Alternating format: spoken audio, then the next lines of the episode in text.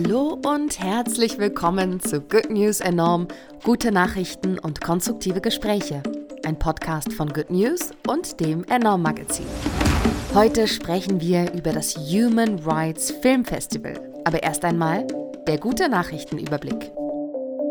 In den Niederlanden tragen noch viele Menschen den sogenannten Sklavennamen ihrer Vorfahren.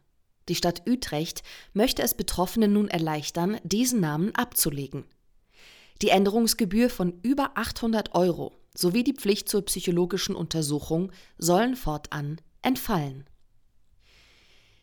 Die evangelisch-lutherische Kirche zählt zu den größten evangelischen Kirchen der USA. Nun setzt sie ein Zeichen für mehr Diversität. Mit Megan Rohrer wurde nun weltweit erstmals eine Transgender-Person in das Amt des Bischofs eingeführt. Der schnelle Ausstieg aus der Kohlekraft ist eine wichtige Maßnahme im Kampf gegen den Klimawandel. Eine Studie der Londoner Denkfabrik E3G zeigt nun, weltweit werden deutlich weniger Kohlekraftwerke geplant. Seit dem UN-Klimagipfel 2015 ist die Anzahl geplanter Kraftwerke um 76% gesunken. Ein Dankeschön vom öffentlichen Nahverkehr. Menschen mit einem Monats- oder Jahresabo dürfen vom 13. bis 26. September in ganz Deutschland kostenlos mit Bus und Bahn fahren. Semestertickets, SchülerInnen-Tickets und Jobtickets sind ebenso in die Aktion eingeschlossen. Eisflächen für den Wintersport zu betreiben, ist bisher wenig nachhaltig. Die Schweizer Firma Gliss hat daher synthetische Eisplatten entwickelt, durch die Strom, Wasser und CO2 deutlich eingespart werden können. In den Niederlanden gibt es 22 Millionen Fahrräder und die brauchen Platz. In Amsterdam wird darum ein neues Fahrradparkhaus für über 4000 Fahrräder gebaut. Der Clou? Der Bau steht in einem Fluss und unterstützt mit Kokosnussmatten, Plastikfangnetzen und Netzkörben die Unterwasserwelt. Hallo, mein Name ist Bianca, ich bin Redakteurin bei Good News und ich freue mich, dass wir euch heute ein Festival vorstellen dürfen, was mir persönlich besonders am Herzen liegt. Ich habe da selber 2018 als Freiwillige mitgearbeitet. Dieses Gespräch aber hat nichts damit zu tun. Es geht um das Human Rights Film Festival in Berlin, das am 16.09. startet. Ich freue mich besonders, dass wir heute die Direktorin des Festivals bei uns haben, Anna Ramskogler-Witt. Herzlich willkommen. Vielen Dank für die Einladung. Ich freue mich total, bei euch im Podcast zu sein. Ich höre den selbst total oft und finde ihn immer wieder inspirierend und berührend. Das freut mich sehr. Ihr steht ja jetzt ganz kurz vor Festivalbeginn. Für diejenigen, die euer Festival noch nicht kennen, was genau erwartet da die ZuschauerInnen? Genau, wir sind ein Dokumentarfilmfestival, das heißt, wir zeigen während der 10 Festivaltage 40 Dokumentarfilme aus der ganzen Welt. Wir haben über 50 internationale Gäste hier, FilmemacherInnen, ProtagonistInnen und ExpertInnen, die anschließend an die Filme mit unserem Publikum über die Themen sprechen. Neben dem Filmprogramm haben wir dieses Jahr zum zweiten Mal eine multimediale Ausstellung bei uns im Festivalzentrum in den Atelier Gardens in der BUFA, wo man 10 internationale Kunstprojekte sieht, die auf unterschiedliche Arten und Weisen sich mit dem Thema Menschenrechte beschäftigen. Und die dritte Komponente des Festivals ist eine 4-tägige Konferenz zum Thema Storytelling und Aktivismus, wo es um die transformative Kraft von Storytelling geht. Du hast vorhin das Inspirieren angesprochen, dass dich immer wieder unser Podcast inspiriert. Ich glaube, euer Festival will ja auch inspirieren, jetzt vielleicht nicht nur Missstände aufzeigen, sondern auch zum Handeln inspirieren. Welcher Film macht dir dieses Jahr besonders Hoffnung?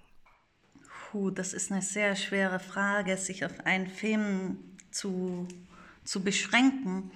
Aber dadurch, dass ihr Good News heißt und ich mich dann ein bisschen an dem Titel festhalten will, ein Film, der mich besonders positiv berührt hat, ist Bangla Surf Girls.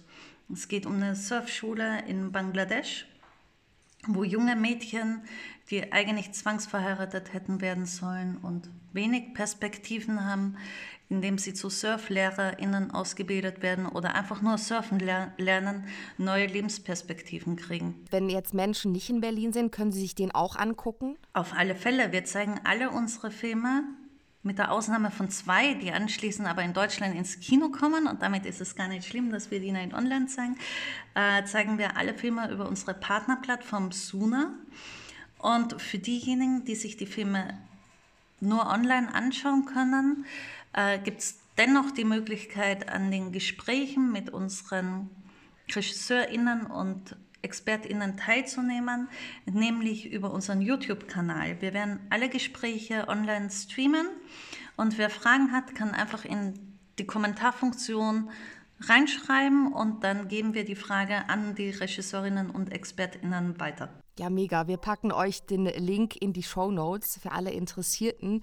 Weil, wie gesagt, ich lege es euch wirklich sehr ans Herzen. Dieses Jahr habt ihr Themenschwerpunkte, Gerechtigkeitskämpfe, Klimakrise, Gender Equality und Meinungsfreiheit. Ich stelle mir vor, dass die Menschen, die diese Dokumentarfilme drehen, und auch die Menschen, die darin vorkommen, zum Teil unter schwierigen Umständen leben und diese Filme auch nicht einfach entstehen. Was können wir tun, um diese DokumentarfilmerInnen und auch die Menschen, die darin vorkommen, zu unterstützen? Das geht auf ganz unterschiedlichen Arten und Weisen. Das Erste und Wichtigste ist, ins Kino gehen und den Film anschauen und sich informieren über das Thema, mit den Regisseurinnen in den Austausch treten, zuhören. Viele der Dokumentarfilme werden auch von einer Impact-Kampagne begleitet, die direkt Handlungsmöglichkeiten aufzeigt.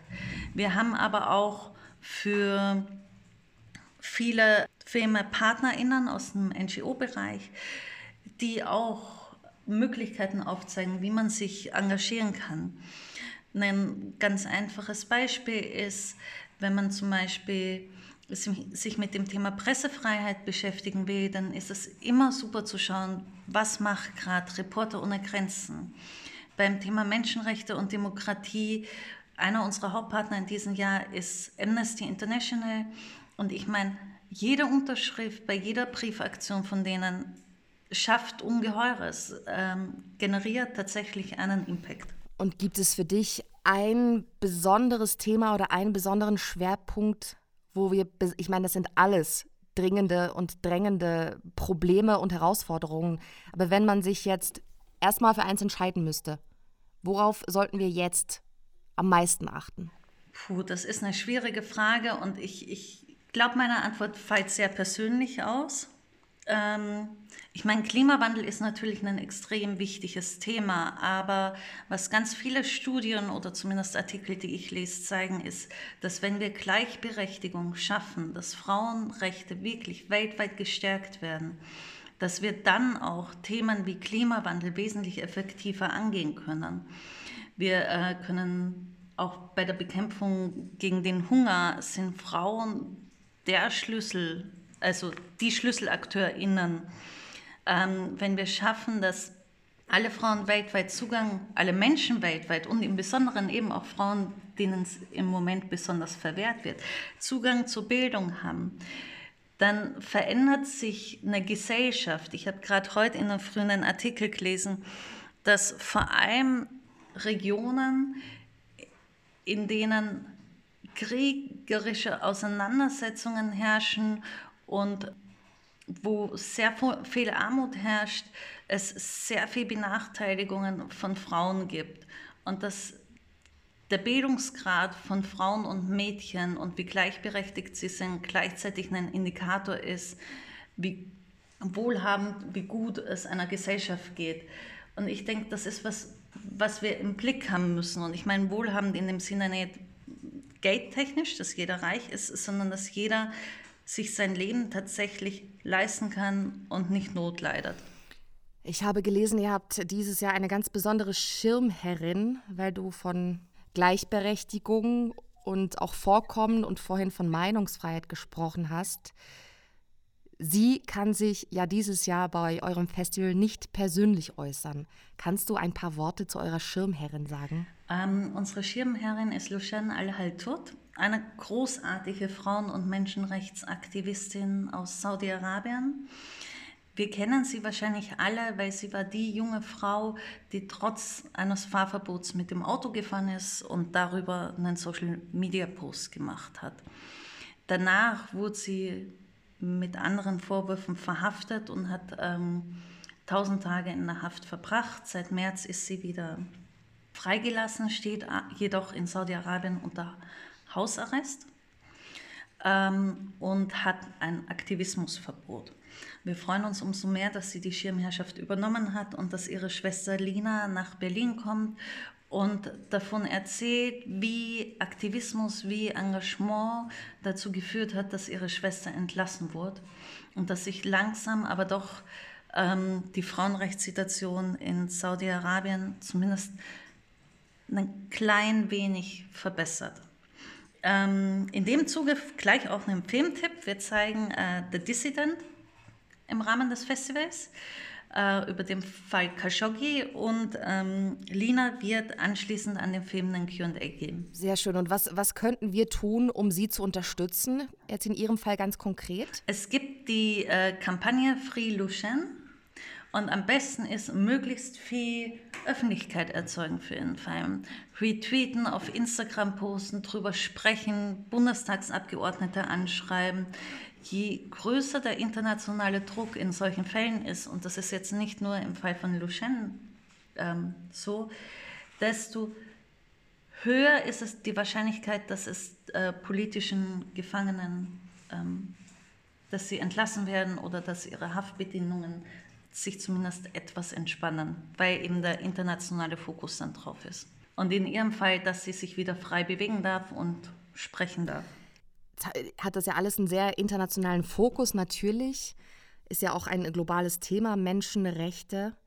Ich habe mich gefragt, ich habe heute gelesen, tatsächlich, die Nachricht ist an mir vorbeigegangen, weil sie ist nämlich, glaube ich, schon 2 Tage alt, dass Menschen in Deutschland, die in einer sogenannten rechtlichen Vollbetreuung stehen, also Menschen mit Behinderungen, zum Teil bisher ja nicht wählen durften und dieses Jahr zum ersten Mal, ich glaube, bis um die 85.000 Menschen zum ersten Mal wählen dürfen, die eben bisher oder immer noch in dieser Vollbetreuung stehen. Ich persönlich fand das eine sehr erfreuliche Entwicklung für Deutschland.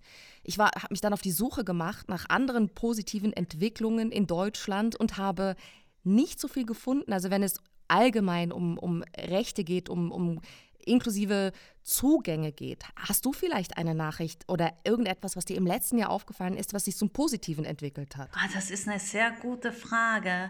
Was ich als positiv beobachtet habe, ich würde nicht sagen nur im letzten Jahr, sondern in der letzten Zeit, ist die unfassbar wunderschöne Energie von jungen Menschen in Deutschland, die gegen die Klimakrise und gegen Rassismus immer wieder auf die Straße gehen und sehr laut sind. Das fand ich total berührend und schön, weil es für mich eine neue Art der Energie ist. Und ich finde, man merkt grundsätzlich, was die Klimakrise angeht, ein Umdenken. Das Zweite, was ich schön finde, ist, ich weiß, das mag jetzt schwierig klingen, aber zumindest in meinem Umfeld arbeiten so viele Menschen dran, gefährdete Personen aus Afghanistan rauszubringen und zeigen so eine unfassbare Solidarität mit allen Menschen, die aktuell in Afghanistan von dem politischen Umsturz betroffen sind, dass mir das Hoffnung gibt, dass es so viele Menschen gibt, die sich engagieren. Vielleicht zum Schluss noch einen ganz kurzen Rundumschlag an Filmtipps, damit für jeden was dabei ist. Absolute Top-Empfehlung natürlich unser Opening-Film Sabaya. Dann am Freitag, den 17. September, kann ich School of Hope empfehlen, ein unfassbar schöner Film. Am Samstag, den 18. September, Immortal Childhood über die Nachwirkungen von der IS-Gefangenschaft auf Kinder. wahnsinnig wichtiger Film. Am Montag, dem 20. September, Shadow Game über junge Geflüchtete auf ihrem Weg von den griechischen Inseln nach Europa und wie sie die verschiedenen Grenzen erfahren. Ein unfassbar wichtiger Film. Am 21. September zeigen wir Ghost of Afghanistan, der sich die letzten 20 Jahre inklusive der aktuellen politischen Situation in Afghanistan annimmt. Und die letzten zwei Tipps. Fleißhofer am 22. September über das unglaublich restriktive Abtreibungsgesetz in El Salvador, wo Frauen, die eine Fehlgeburt hatten, als Mörderinnen verurteilt werden. Ein sehr wichtiger Film, und wir versuchen in der anschließenden Diskussion auch über die rechtliche Situation in Deutschland zu sprechen. Und am 23. September der neue Dokumentarfilm von Katja Riemann, And Here We Are, die auch anschließend zum Publikumsgespräch da sein wird. Wie gesagt, ich empfehle es euch allen, schaut es euch an, wir packen euch alle Shownotes alle Links in die Shownotes. Gibt es denn überhaupt noch Tickets? Kann man online wahrscheinlich unbegrenzt Menschen zuschauen lassen, oder? Wir haben online auch begrenzte Tickets, einfach damit wir den Kinostart für Filme nicht ruinieren oder auch, weil es für mich zu einem Festivalgefühl gehört, dass es auch begrenzte Tickets gibt. Aber wir haben für die Filme alle noch Tickets und wir freuen uns über möglichst viele Menschen, die zu uns ins Festivalzentrum kommen, in unsere Berliner Kinos oder online zuschauen. Ich wünsche euch ein großartiges Festival und freue mich sehr, dabei zu sein. Vielen Dank, Anna. Vielen Dank, Bianca. Und wir freuen uns, dich beim Festival begrüßen zu dürfen. Ja, danke schön. Good News enorm. Die besten guten Nachrichten der Woche wurde euch präsentiert von der Good Family. Noch mehr gute Nachrichten und konstruktive Hintergrundberichte findet ihr auf goodnews.eu, in der Good News App und auf enorm-magazin.de.